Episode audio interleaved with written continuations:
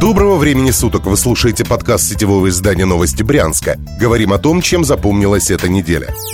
Скандал. В сентябре корреспондента новостей Брянска не пустили на еженедельную планерку губернатора Александра Богомаза. Это открытое совещание, куда постоянно приглашаются журналисты. В пресс-службе регионального правительства корреспонденту заявили, что прийти на мероприятие не получится. Ассоциация владельцев новостных сайтов встала на защиту новостей Брянска и направила обращение к губернатору с просьбой разобраться. Заместитель главы региона Александр Коробко написал невнятный ответ общественной организации. Чиновник заявил, что просьбу об аккредитации нужно отправлять заблаговременно. Видимо, Коробко, курирующий информационную политику Брянской области, не знаком с порядком допуска СМИ. Он размещен на сайте регионального правительства. В документе указано, что заявку на аккредитацию можно подать устно и не позднее, чем за час до мероприятия. Вместе с этим журналист должен сообщить свое имя. На этом требования заканчиваются. Остается открытым вопрос, чем руководствовались чиновники, когда не пустили корреспондента на открытое совещание, которое пропустил даже губернатор Богомаз. Религия. На грядущих выходных в Брянск приедет патриарх Кирилл.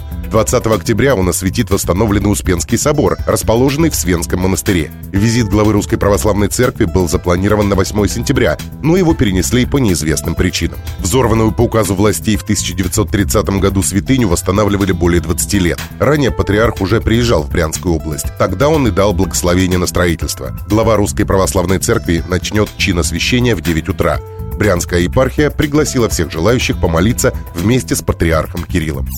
Еще один скандал. На минувшей неделе региональные СМИ сообщили, что на блогера и бизнесмена Александра Коломейцева завели уголовное дело. Автора YouTube-канала «В дребезги 32» обвиняют в оскорблении представителя власти. Ранее губернатор Богомаз лично написал заявление в прокуратуру. Он попросил надзорный орган проверить один из роликов Коломейцева. В нем блогер, ссылаясь на слухи, недвусмысленно намекнул на связь Богомаза с сенатором Галиной Солодун. Чиновница в последнее время высоко продвинулась по карьерной лестнице и недавно стала представлять Брянщину в Совете Федерации.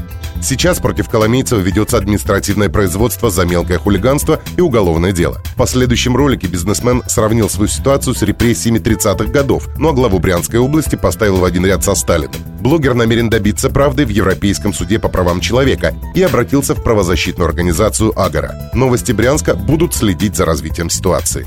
Расследование. Правительство Брянской области получило липовый гран-при на Всероссийской агровыставке «Золотая осень», которая прошла в Москве с 7 по 11 октября. Чиновники активно хвастались главной наградой выставки, которую, как оказалось, наряду с Брянщиной, ежегодно получают десятки других регионов. Такой же гран-при с формулировкой «За вклад в развитие выставки» получила и Тульская область.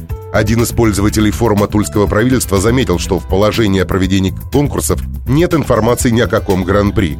Далее мужчина нашел на сайте госзакупок любопытный контракт. Из документа стало ясно, что на организацию выставки тульские чиновники потратили почти 10 миллионов рублей из средств областного бюджета.